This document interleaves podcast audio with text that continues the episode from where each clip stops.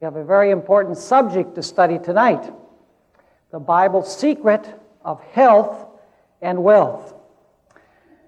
So let's get right into our study. I'd like to invite you to uh, look up in your Bibles our first reference in our study tonight. It's found in Isaiah chapter 14, and we want to read verses 12 through 14. And we've read this before, but it's necessary to read it again uh, because it's going to shed light on what we're going to study tonight. Of course, this is speaking about the original sin of Lucifer in heaven. And I want you to notice what the main sin was that he committed. And it's indicated by a one letter word. Notice verse 12. How you are fallen from heaven, O Lucifer, son of the morning. How you are cut down to the ground, you who weakened the nations.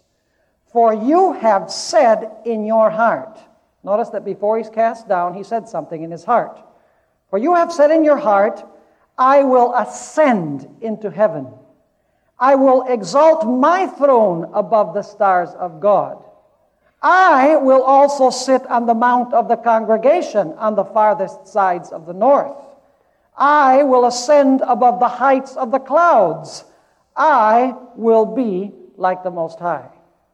There's no doubt whatsoever that the great sin which is described here is the sin of self love, greed, covetousness, selfishness, or whatever other synonym you want to give to this sin. You notice that six times in this passage of three verses, the word I is used. In other words, the great problem which originated sin in the universe was the problem of selfishness, self centeredness. Now, if you go to Ezekiel chapter 28, we're not going to read the whole passage, but I just like to say that in Ezekiel chapter 28, once again, the sin of this being, Lucifer, is described. And if you read that chapter carefully, you're going to discover that Lucifer really was guilty of four sins. And all of them, of course, are related to pride and self centeredness. Uh, the first of those is, it says there in Ezekiel 28, that he corrupted his wisdom. In other words, his wisdom, which was given by God, he came to the conclusion that it belonged to him uh, originally, innately. The second of these sins is the sin of accumulating riches, interestingly enough. In chapter 28, this is mentioned several times his desire to accumulate riches. The third sin, by the way, I call these the sins of pride. The third sin, which is mentioned in Ezekiel 28, is the desire for power. In other words, the desire to occupy a place which was above the place that God had given to him. And in fourth, uh, in the fourth place, his beauty or his physical appearance led him to be filled with pride. And so, the very original sin which was committed in the universe had its origin in pride, self centeredness, selfishness, the desire to ascend and look out for number one. We might even call it a severe case of upward mobility. But I want you to notice that both in Isaiah 14 as well as in Ezekiel chapter 28, after it tells us that Lucifer thought he could ascend because of his wisdom, because of his riches, because of his power, because of his beauty, the four sins of pride, after it says that he tried to ascend and he thought he could ascend, to occupy the throne of God, immediately we are told in the Bible that because he exalted himself, he was thrown down, he was cast down. I want you to notice that once again in Isaiah chapter 14. And uh, this is very important for uh, setting the stage for what we're going to talk about in our lecture tonight. Isaiah chapter 14 and verse 15. Immediately after we've read that Lucifer aspired to exalt himself to the height of God, notice what verse 15 says. Yet you shall be brought down to Sheol. Sheol is the grave. You shall be brought down to Sheol, to the lowest depths of the pit. Notice he wanted to ascend to the highest position, and what happens as a result? He is cast down to the lowest position. Notice also in Ezekiel chapter 28. Ezekiel 28, and let's read verse 17 all the way through verse 19. Ezekiel 28 17. Your heart was lifted up because of your beauty. You corrupted your wisdom for the sake of your splendor. I, what did God do as a result of that? I cast you to the ground. I laid you before kings that they might gaze at you. You defiled your sanctuaries by the multitude of your iniquities, by the iniquity of your trading. Therefore, I brought fire from your midst. It devoured you, and I turned you to what? To ashes upon the earth.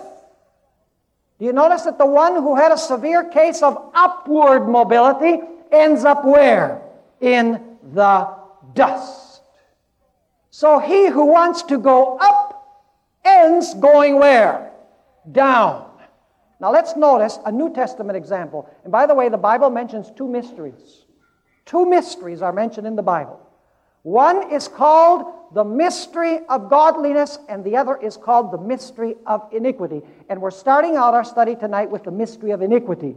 Now let's go to Second Thessalonians, Second Thessalonians chapter 2, and notice what the spirit of uh, the mystery of iniquity is. What characterizes the mystery of iniquity?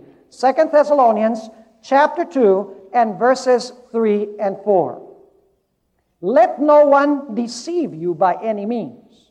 For that day, and the context indicates that this is the day of the coming of Jesus, for that day will not come unless the falling away comes first, and the man of sin is revealed, the son of perdition who opposes and exalts himself above all that is called God or that is worshiped, so that he sits as God in the temple of God, showing himself that he is God. So the mystery of iniquity is characterized by a power which wishes to what? To ascend, to occupy a higher position to look out for good old number one. And in the process, it doesn't matter if you have to trample and step upon others. But what's going to be the result of this? Of this mystery of iniquity, this Antichrist who wants to make himself God and wants to ascend. Notice what it says in verse 8 And then the lawless one will be revealed, whom the Lord will consume with the breath of his mouth and destroy with the brightness of his coming. So we notice that the mystery of iniquity is characterized by an individual, a person, or a power which is down here, but it aspires to a higher position than what God has determined. But when it aspires, or when the person aspires to that position and tries to reach it, he's cast down into the pit and destroyed. You know, the Lord Jesus described this process in the book of Luke. If you go with me to Luke chapter 14, we'll notice that Jesus himself described this idea. Luke chapter 14 and verses 7 through 11. Luke 14, 7 through 11. So he told a parable to those who were invited when he noted how they chose the best places saying to them, What mystery is involved here? Which mystery is this? The mystery of iniquity. Why? What do they want? They want the best places, of course. Notice verse 8. When you are invited by anyone to a wedding feast, do not sit down in the best place, lest one more honorable than you be invited by him, and he who invited you and him come and say to you, give place to this man, and then you begin with shame to take the lowest place. But when you are invited, go and sit down in the lowest place, so that when he who invited you comes, he may say to you, Friend, go up higher. Then you will have glory in the presence of those who sit at the table with you. And then comes the lesson. For whoever exalts himself, who does the exalting? I do. Whoever exalts himself will be abased. Who, who abases him? Does he abase himself? No, someone else does. He who exalts himself will be by someone else abased. And then he says, and he who humbles himself will be what? Will be exalted. Jesus also expressed it by saying, He who is first will be what? Last. And he who makes himself last will be first. He who thinks to save his life will lose it. And he who loses his life for my sake will save it. Jesus sure spoke in a strange way, didn't he? Totally contrary than the world today. The law of the jungle, the law of Wall Street. Trample on the little guy and make yourself number one. Isn't it true that the world is characterized primarily by that spirit of the mystery of iniquity, even within the church? Notice Matthew chapter 23. The same idea expressed by Jesus, and this is in a different context. Now he's pronouncing the woes upon the scribes and the Pharisees because all they have is an external religion. They want to be seen when they pray. They want to be heard when they pray. They want to be seen when they tithe. They want to be seen for their piety. And notice what Jesus says in chapter 23 and verse 12. And whoever exalts himself will be abased. And he who humbles himself will be what? Exalted. Who is it that humbles himself? I do. Who does the exalting?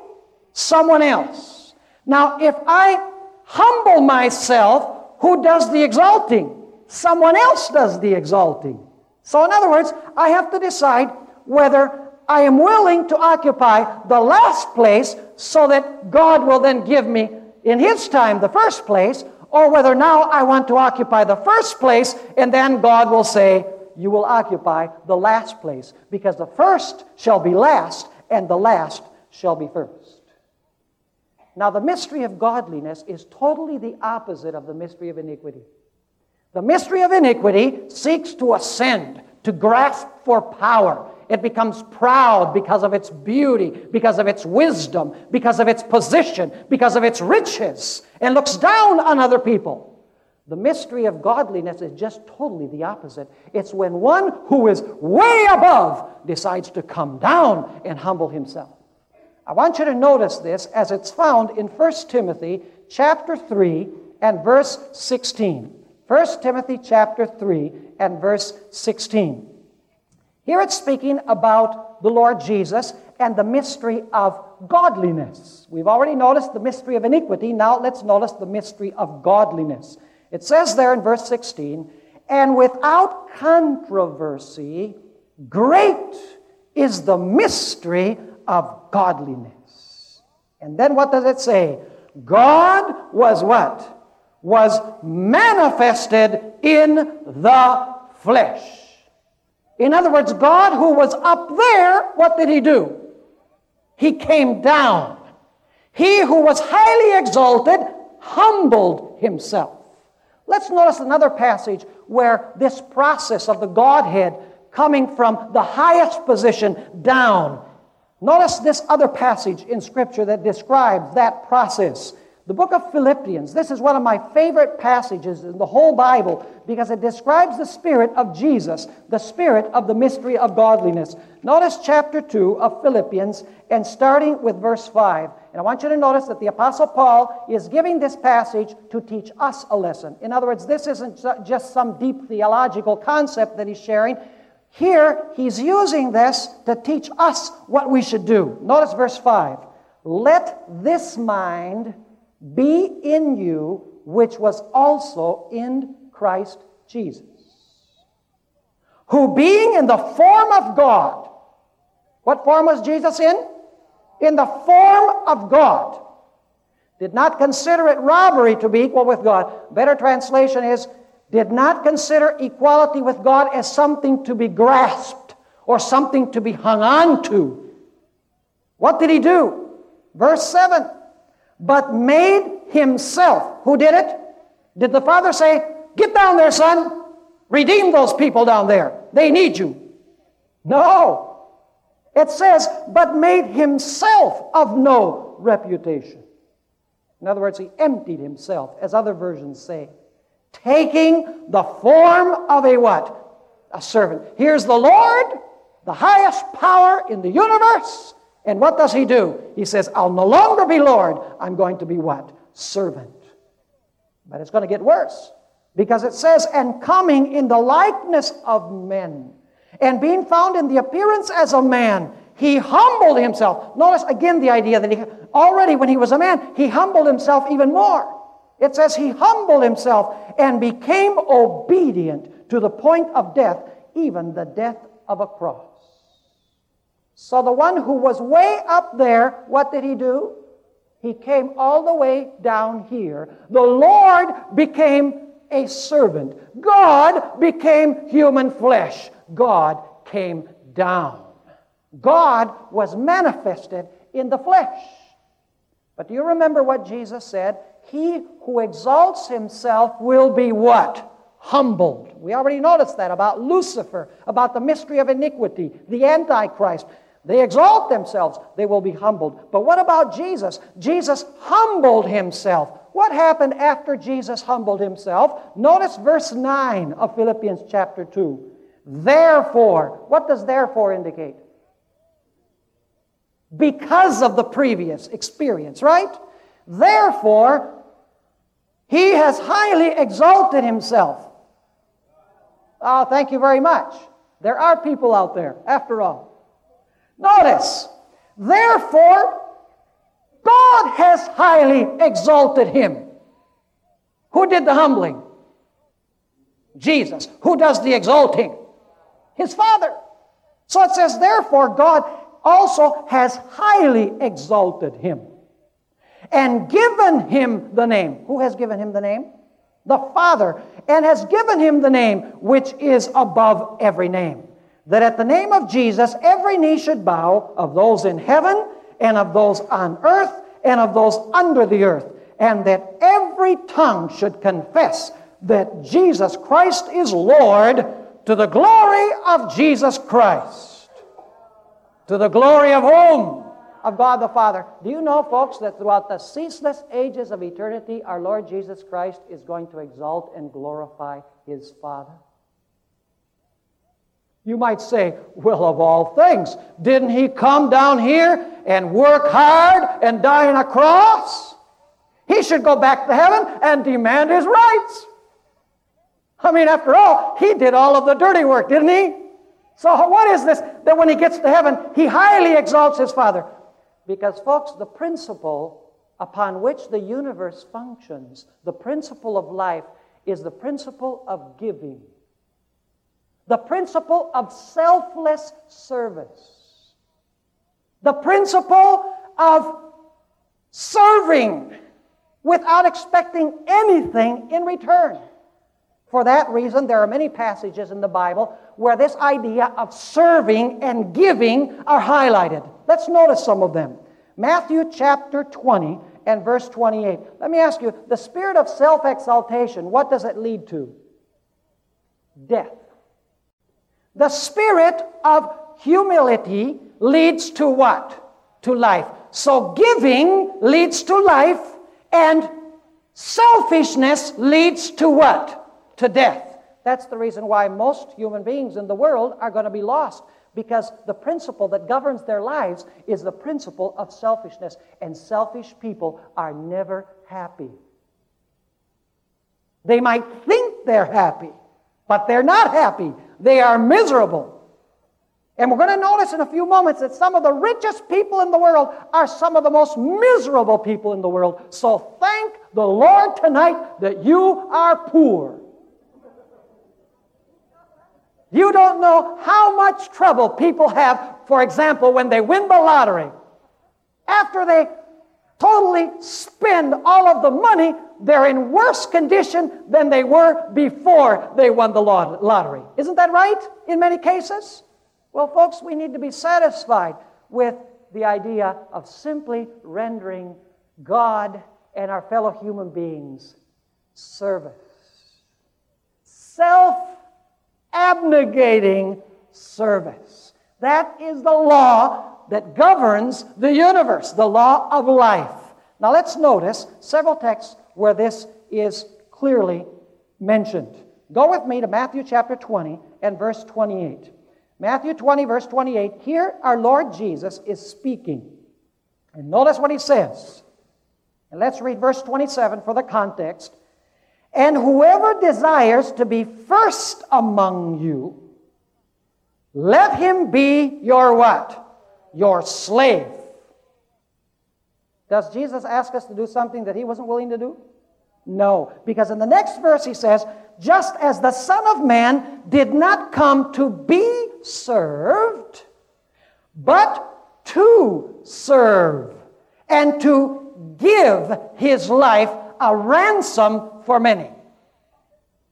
Did Jesus want to be first? No. Did Jesus want to be served? Did Jesus want people to give to him? No. It says clearly that he chose to be last. He chose to serve and he chose to give.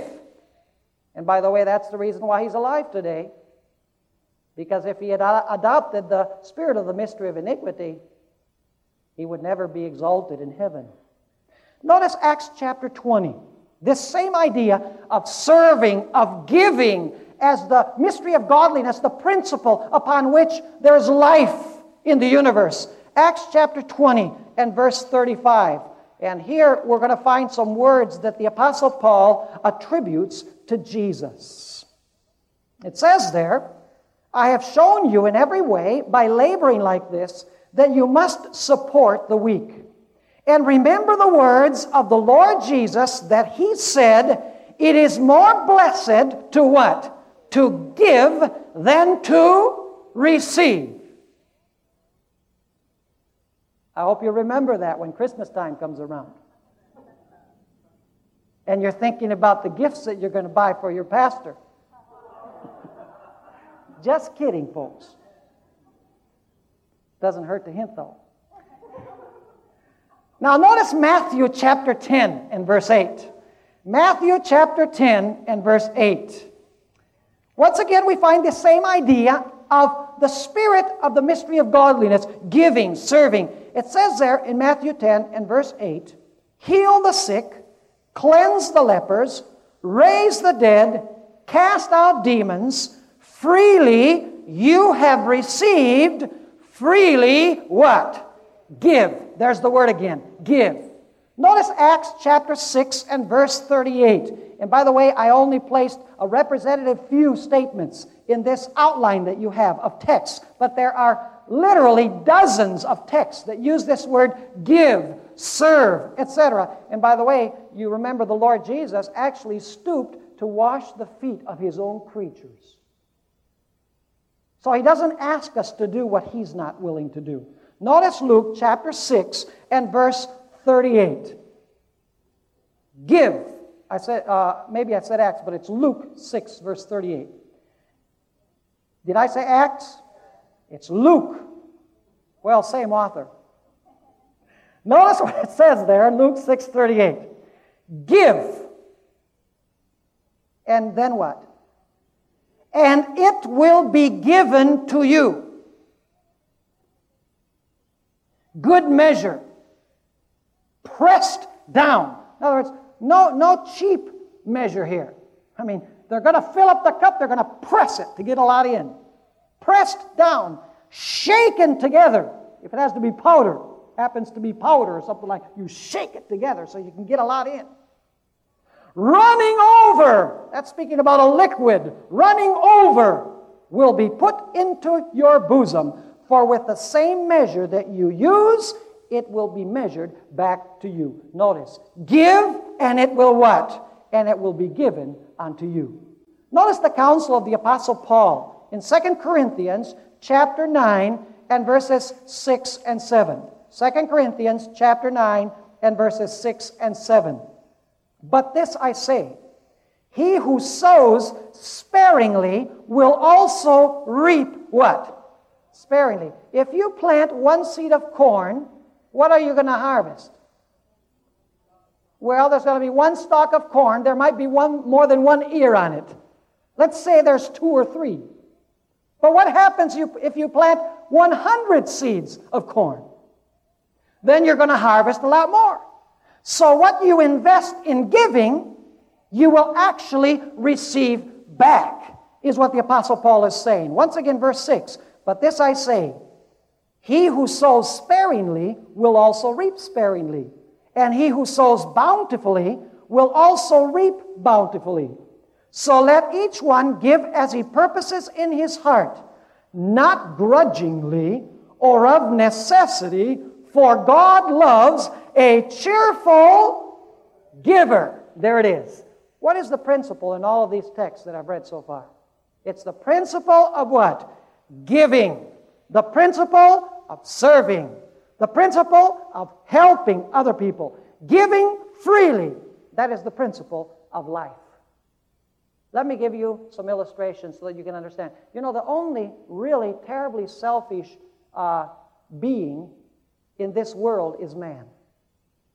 Because nature teaches us the law of giving as the basic law of life. I'll give you an illustration from right here around here so that you can visualize it.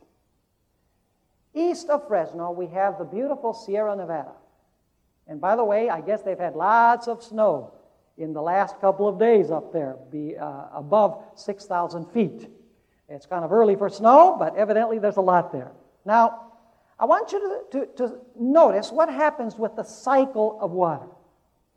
The clouds in the sky give their snow to the mountains in the winter. The mountains keep the snow until the sun gets warm in the spring. The sun shines upon the snow, the air warms, and now the mountain gives its water to the brooks, and the brooks give their water to the streams, and the streams give their water to the rivers, the Kings River.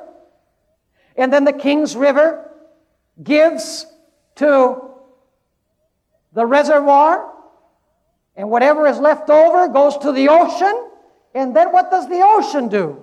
The ocean gives its water to the clouds, and the cycle begins all over again. What would happen if at some point the clouds, for example, said, Oh, we're so white and fluffy. We're so beautiful. We can't give up our water. We have to keep this water so that people will admire us. Supposing the clouds could think and could speak, and the clouds decided not to give their water, what would happen? Everything in creation would die. What would happen if the mountains said, Oh, we're such beautiful snow capped mountains. Look at the way people admire us when they fly over us. When they look at us, we're so beautiful. How can we give up that fluffy white snow? Then we'll just look ragged and blah in the summer. What if the mountains said, We're not going to give our water? Everything in creation would die.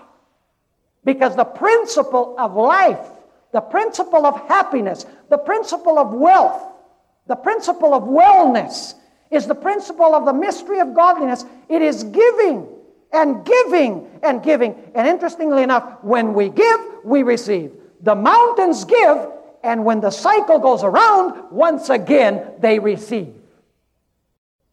Let me give you another illustration. A tree A tree fulfills several functions. One function is to give a shade. Does the tree shade itself? No. The summer, it's 110 degrees in Fresno. Those times are past until next year. The sun is beating down upon the tree. You're walking down the street, oh, I could just use some shade. So you see this big tree, and you get under the tree. Ah, what a relief. The tree is receiving all of the heat of the sun so that you can have shade. The tree gives. Do you know what else the tree does? The tree, uh, trees are the lungs of a city. Thank God for Central Park in New York City. If it wasn't for that, I don't know what would happen to that city. But the fact is that trees, they breathe in, they inhale all of the toxic waste in the air, and then what do they do? They exhale clean air. How would you like that job? Trees produce fruit. But the interesting thing is, the tree doesn't eat the fruit. We do. The tree makes fruit for us. Trees provide wood to build homes. Trees provide places for nests of birds to live in. Trees exist for service, not for themselves, but for others. All in nature teaches this principle the law of service, the law of giving. It's the law of wellness, the law of happiness, the law of life. When we save for ourselves, we're miserable. When we give, we are filled with joy. If you don't believe it, try it. You'll like it. There are many other examples from nature. You know, I think, for example, of the two seas that are over in the land of Israel. How many of you have been to Israel? Well, struck out. There are two seas in Israel. One is the Sea of Galilee. You know, when you look to the north in Israel, you see on a clear day the gigantic Mount Hermon, which is uh, just north of Caesarea Philippi, where Peter confessed that Jesus was the Messiah. You know, and, and when it warms up, the snows of Mount Hermon melt and the waters descend very fast to form the Jordan River. In fact, the word Jordan means the descender because where the Jordan originates, it descends at a very rapid speed. And then, of course, it reaches the valley, and then you have the Jordan River goes for a while from the north until it goes into the Sea of Galilee. Sea of Galilee is surrounded by lush, luxuriant vegetation. Everything is green. That's where Jesus pronounced the Beatitudes. On the north, uh, the northwestern section of the Sea of Galilee. Green, beautiful flowers. You can hear birds singing in the air. You can watch the fishermen as they bring in their nets, even today, filled with fish. The Sea of Galilee is full of life, it's bubbling with life. Then, from the southern, southern tip of the Dead Sea, the waters of the Jordan River go out and they continue flowing south. And the waters of the Jordan River end up in the Dead Sea. And believe me, when the Bible calls it the Dead Sea, it's exactly that dead.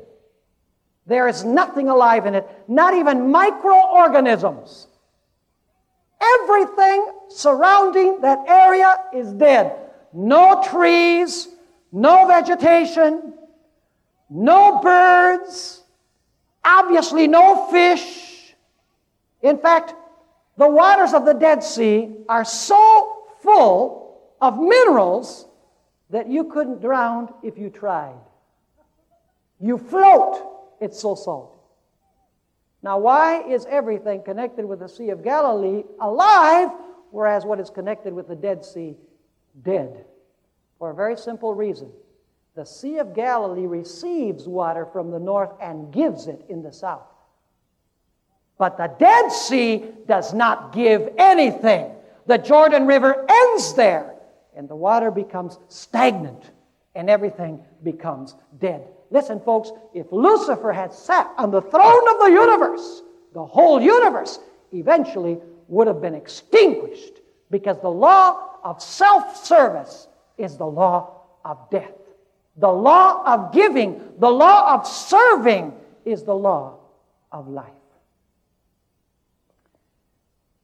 Now, I would like to read a passage that speaks about financial resources. Do you know that the, that the place where people are most selfish and self centered is in the use of their financial resources? All you have to do is visit Wall Street a certain day. I'm sure you've seen it on television. It's pandemonium. If you've ever walked on the floor there where the stock market is, it is pandemonium.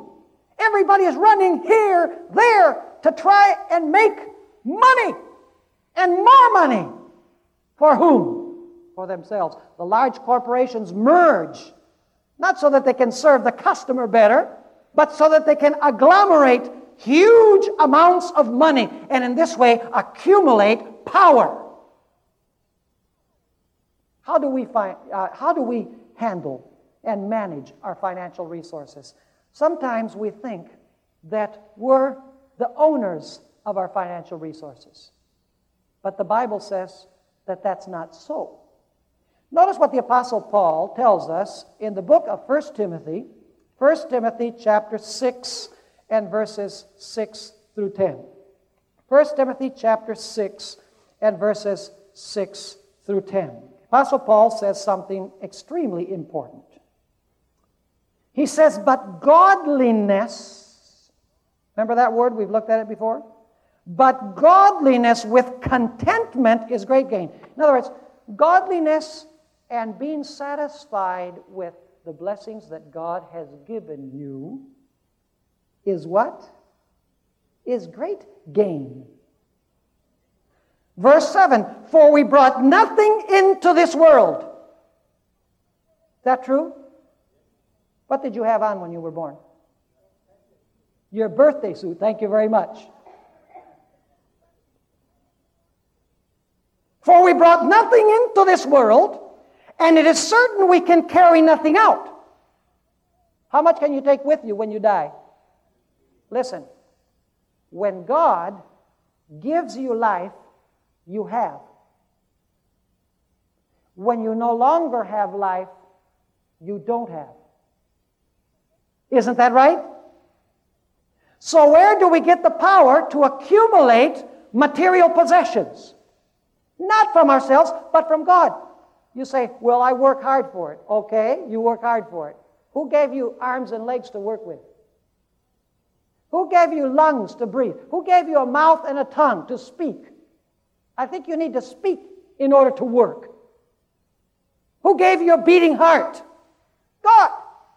So, what God did was give us all of the resources necessary so that we could work and we could make what? And we could make money. Notice what the Apostle Paul continues saying in verse 8 and having food and clothing, with these we shall be content. But those who desire to be rich, there's only two kinds of people in the world the rich and those who wish they were. Here, the Apostle Paul is not speaking about the rich, he's speaking about those who want to be rich. But those who desire to be rich fall into temptation and a snare, and into many foolish and harmful lusts, which drown men in destruction and perdition. For the love of money is a root of all kinds of evil. You'll notice that the expression kinds of is in italics, which means that literally it says in the original that money is the root of all what? Evil. Think of it. Is money the root of the drug trade? Yes or no? Is money the root of the price of gas? Yes. And many other things we could talk about. When you really think about it, the love of money is the root of all evil. So the Apostle Paul says, For the love of money is a root of all evil, for which some have strayed from the faith in their greediness and pierced themselves through with many what? With many sorrows. In Deuteronomy chapter 8 and verse 18, the Lord tells us that it is He who gives us the power to make what? the power to make wealth. Have you ever read in Luke chapter 12, verses 15 to 21, this man who, uh, whose fields produce bountifully.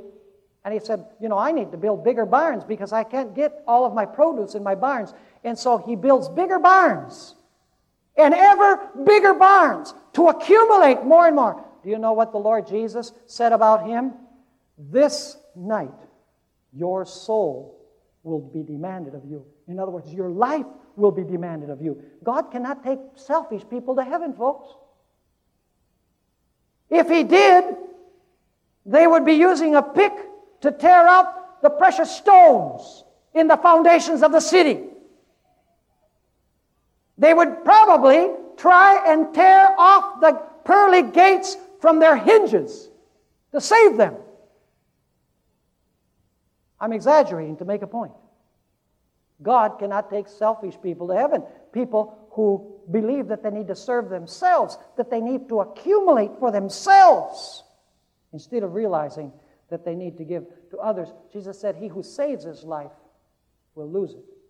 And he who loses his life for my sake will save it. Now, I want you to notice Matthew chapter 6 and verses 19 to 21. This is a passage that you probably could uh, repeat from memory. Matthew chapter 6 and verse 19 to 21. It says there, Do not lay up for yourselves treasures on earth. What are we not supposed to do? Lay up what? Treasures on earth. Where moth and rust destroy, and where thieves break in and steal. You know, you've noticed what's been happening with the stock market recently? I remember about six, eight months ago, people were saying, oh, the stock market could reach 25,000 in the next two years. And everybody was investing in the stock market, buying stocks and buying bonds and just wanting to accumulate a fortune. Well, the stock market has gone south, and eventually this, the stock market is going to explode. What happens if you invested your money in banks and in the stock market? What's going to happen with that money? It is all going to be lost. So Jesus says, lay up treasures in heaven. Now, what does he mean? Let's continue reading verse 30. But lay up for yourselves treasures in heaven, where neither moth nor rust destroys, and where thieves do not break in and steal. For where your treasure is, there will your heart be also. How much do you talk about God and church and Scripture compared to what you talk about your job and you talk about your investments? You don't have to answer me, but have mercy if my suspicion is right. Many times we speak a lot more about our car, our house, the money we have in the bank, what's happening with the stock market, what's happening with interest rates instead of talking about God's Word, about spiritual things. That's what Jesus meant when he said, Where your treasure is, there will your heart be also. Now, the question is, how can we invest in the bank of heaven? Can you make an electronic transaction? How do we invest in heaven? Do you have to talk to NASA for them to put your, your money on one of those uh, shuttles, space shuttle, so that it can be sent up to the third heaven. Of course, they never can reach the third heaven. They can probably only take it as far as, as far as the moon. But the Lord lives in the third heaven. How do you make investments in heaven? I'll tell you how. The Bible teaches us that it is by investing in God's cause, in spiritual things. Now, how do we invest in spiritual things? Let's turn in our Bibles to Matthew chapter 23. Matthew chapter 23, and I want to read verse 23. Matthew 23 and verse 23. I want to talk for the next few moments about the biblical concept of the tithe. Ever heard of the tithe? Huh? You've heard of the tithe? What is the tithe? 10%. Uh, are you giving anything to God when you return the tithe? Are you giving God anything? No because that's God's test to see if you recognize that everything is His. That's His in the first place, not yours. It just goes through your checkbook into the church, into the church plate. Now, could God up front discount the tithe from our check? Could He? Of course. You know, sometimes they give us pastors the option. They say, Do you want us to take your tithe out of your salary at the office? I say, No. I don't want that. Because I want to be able to make out my check and I want to be able to put it in the offering plate. Because it's a test to see whether we truly recognize God as the owner of everything. Now, let me ask you did Jesus believe in the tithe? Do you know that there's only one statement in the Gospels where Jesus mentioned tithe? And therefore, some people say Jesus didn't believe in the tithe. He only mentioned it once. Let me tell you something. Did Jesus believe in the Sabbath? Do you find any command in the New Testament where Jesus says, Thou shalt keep the Sabbath? No. Do you find any statement where he directly says, Thou shalt tithe? No. Why not? For the simple reason that everyone was or claimed to be keeping the Sabbath. Didn't they? What was the problem? It was not that they were not keeping the Sabbath, but they were keeping it with the wrong spirit. In the same way, people were tithing, but they were tithing in the wrong spirit. So, what Jesus had to do was not to teach people that they were supposed to tithe because people were already doing it. He had to teach people the real reason for tithing and how to tithe in the right spirit, how to keep the Sabbath in the right spirit. Are you with me? Notice Matthew 23 and verse 23. After talking about the scribes and Pharisees who lived on the basis of externals, they used their giving, they used their praying, they used uh, everything to exalt themselves before men and try to make men think how great they were. Jesus says in verse 23 the following Woe to you, scribes and Pharisees, hypocrites, for you pay tithe of mint and anise and cumin. These are small seeds or small leaves. In other words, of every 10 seeds of cumin, there would nine for me and one for you. I mean, they were meticulous tithers. So it says, For you pay tithe of mint and anise and cumin, but have what? Have neglected the weightier matters of the law, justice and mercy and faith. So he says, Have justice, mercy, and faith, and forget the tithe. Uh uh-uh. uh Notice what he says. These you ought to have done. In other words, you need to have justice, mercy, and faith without leaving what? The others undone. In other words, Jesus says that we need what? Not either or, but both and. Did Jesus reinstitute the principle of the tithe? He most certainly did. But he said you need to tithe in the right spirit. Let's go to what the apostle Paul had to say about tithing. 1 Corinthians chapter 9 and verse 1. 1 Corinthians chapter 9 and verse 1. Here the apostle Paul is going to speak about the principle of tithing. He's going to confirm what the Lord Jesus said in Matthew 23 and verse 23. 1 Corinthians chapter uh, 9 and verses 1 through 14. Notice what the Apostle Paul says, and we'll move through this very quickly. See, they were criticizing the Apostle Paul uh, because they claimed he wasn't an apostle, and they were also saying that the Apostle Paul was in the ministry to make money. Now, notice the answer of the Apostle Paul Am I not an apostle? Am I not free? Have I not seen Jesus Christ our Lord? Are you not my work in the Lord? If I am not an apostle to others, yet doubtless I am to you. For you are the seal of my apostleship in the Lord. In other words, I, through the grace of Christ, I won you to the gospel. Verse 3 My defense to those who examine me is this Do we have no right to eat and drink? That is, those who are preaching the gospel. Do we have no right to take along a believing wife, as do also the other apostles, the brothers of the Lord? And Cephas, in other words, the apostles, other apostles, their wives they could take with them, and their expenses were covered. Notice verse 6 Or is it only Barnabas and I who have no right to refrain from working? And then he gives four examples. He says, Whoever goes to war at his own expense, Imagine the government say recruiting soldiers and saying, "Okay, now you got to pay your own uh, airline ticket to the battlefield." Who would re- who would actually enlist? So he says, "Whoever goes to war at his own expense." The answer is nobody. Who plants a vineyard and does not eat of its fruit? Again, the answer he's seeking is nobody. Or who tends a flock and does not drink of the milk of the flock? Again, nobody. Do I say these things as a mere man? In other words, is this just some counsel, some human counsel I'm giving to you? Or does not the law say the same also? Now he's going to quote the Old Testament.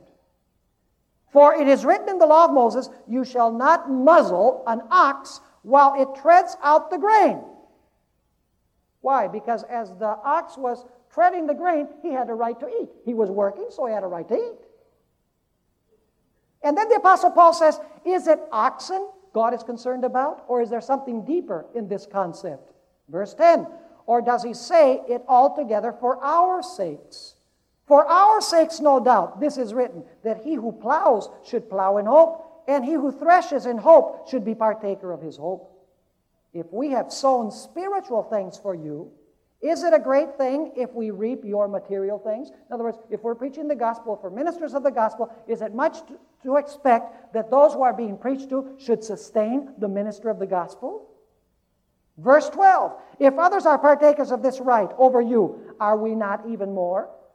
Nevertheless, we have not used this right, but endure all things, lest we hinder the gospel of Christ. And now notice verses 13 and 14.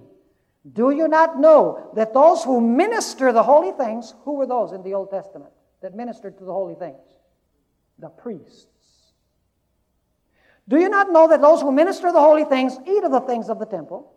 And those who serve at the altar partake of the offerings of the altar? Who were those?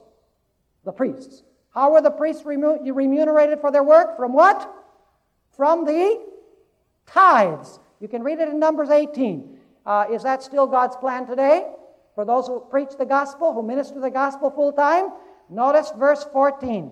Even so, the Lord has recommended. Thank you. Even so, the Lord has suggested. Even so, the Lord has commanded. Who has commanded? Paul? No, no. Even so, the Lord has commanded that those who preach the gospel should live from the gospel. As the priests live from the tithe, the ministers of the gospel should also live from what? From the tithe. You know, I would never be able to pastor this church full time unless I was remunerated from the tithe because I have, well, would have to work on something else. So that would consume a lot of my time. I wouldn't be able to meet the needs of the congregation. And so God says, forget this idea of going out and moonlighting. You're going to work full time as a minister of the gospel. But if the minister of the gospel is serving the needs of the congregation, the congregation should care for the material needs of the pastor. Is that fair? So when you tithe, you're not really uh, you're not really contributing anything. What you're doing is making an investment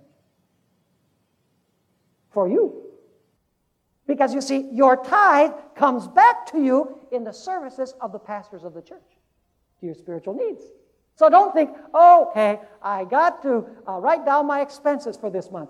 10% of my expense is for God. It's not an expense, it is an investment. Now, let's talk just for a few moments about not only tithes, but offerings. You say, have mercy, offerings too, Pastor? Well, the tithe isn't ours in the first place, so when you return the tithe to the Lord, you're not being generous. You're not giving Him anything. In fact, if we don't return the tithe, it says in Malachi 3, verses 8 and following, that we're, that we're robbers. We're stealing. It's like holding up a convenience store. But it's not stealing from man, it's stealing from God. what about offerings? You remember the story of the little widow? We don't have time to read it. It's in Luke chapter 12, 41 to 44. Remember the little widow that uh, Jesus observed when she, she came uh, to the uh, coffer of the temple? And Jesus says that he was observing that there were lots of rich people that would come and they would throw in their large contributions. And everybody would say, Wow, look how much he gave. Wow, look how much she gave. That's a real generous person. And then comes this little widow hiding among the crowd. She takes two little mites, a couple of pennies today. She takes those pennies and she throws them in the coffer and she moves on. Jesus is watching her. The disciples are there, and Jesus says, Look, look, look. This little widow gave more than all the rest of them. You know why? Because the rest gave from their abundance, whereas this lady gave everything she had. You see, folks, what you give is not measured by how much you give, but by how much you have left after you gave. That's how sacrifice is measured. Sacrifice doesn't have to do so much with how much I give, but with how much I have left over after I gave. The reason why this little widow gave more than all the rest is simply because she gave everything that she had. And God expects us to give all that we have to His cause. Everything that is not absolutely necessary to sustain our life. Let me conclude by telling you a story that we find in the Bible. Jesus mentioned this widow in Luke chapter 4, 25 and 26. This widow in Zarepta, This is at his sermon in Nazareth, where he said, In the days of Elijah, the Lord didn't visit the widows of Israel, he visited a widow who was a Gentile. Now, when you go back to the Old Testament and you study this story, it, it, it's very interesting. This little widow was picking up a few sticks to make a fire. She was going to use the last flour and the last oil that she had to make a couple of cakes of bread and then die with her son. And so the prophet Elijah comes and he says, First of all, get me some water. That was a luxury because it hadn't rained for three years. But she says, Okay, so when she's going to get the water, Elijah says, Oh, and by the way, make me a small loaf of bread. And the widow then she says to Elijah, Now, wait a minute. All I have is a little flour and a little oil and I'm going to make a couple of uh, small loaves of bread, and then my son and me are going to eat. We're going to have our last meal, we're going to die. You would think that Elijah would say, Oh, I'm sorry. You know, I'm sorry I asked. No, but he presses the point. He says, he says, okay, go and make the loaves of bread. He says, but bring me a little loaf first. Man, talk about stealing from the widows. I mean, why didn't he just allow this widow to eat her loaf and her son his loaf, and then die. He asked for a little cake first for him, for God's minister. And then God gave a promise. God never asks us to do something without at the same time giving us a promise. He always asks, and then he says, If you do this, this is my promise. Through Elijah, God said to this little widow, if you do as I say, if you give my prophet the small portion first, there will be no lack in the oil and in the flour until it rains again on the earth. Did the faith of this woman have to be tested? Did she know for absolute certainty that what the prophet was saying was true? Or did she have to test God? She had to test God. She decided to. She went in, she made a small cake, and she gave it to the prophet first. And you know what? She got far more than she gave. Because the Bible says that there was enough oil and there was enough flour to eat plenty until it rained again on the earth. Here we see the principle that we're talking about the principle of happiness and joy, of health and wealth. Give, and it will be given unto you. We can never be too generous for God. The day is coming, according to Ezekiel 7 and verse 19, where people are going to take their gold and their silver and they're going to throw it on the streets. And they're going to say, What use is this? We're lost. We're going to be destroyed. What good does it have to ha- does it do to have this gold and this silver? No, if we perish. What does it profit a man if he gains the whole world and yet loses his soul. I pray to the Lord tonight that each one of us will have the principles of the mystery of godliness implanted in our hearts. That we will be faithful to God in giving Him the first and the best, not only of our money, but our time, our talents, and our strength. As Jesus said, Seek ye first the kingdom of God and its righteousness, and all of these things will be added unto you. I heard that paraphrased once. The main thing is to make the main thing the main thing. And that's true. And if we do that, we'll be filled with joy and happiness, not only in this life, but forever in the life to come. Let us pray. Father, we've studied tonight the main principle of life in your universe. We've also noticed the principle of death, principle of selfishness, grasping, holding on. I ask, Lord, that you will implant your spirit of selflessness in the heart of each person here tonight. Help us, Lord, through the influence of your Spirit, to tear out selfishness so that Jesus might sit on the throne of our hearts. Thank you, Lord, for hearing my prayer. In Jesus' name, amen. This media was brought to you by Audioverse, a website dedicated to spreading God's Word through free sermon audio and much more. If you would like to know more about Audioverse, or if you would like to listen to more sermons, please visit www.audioverse.org.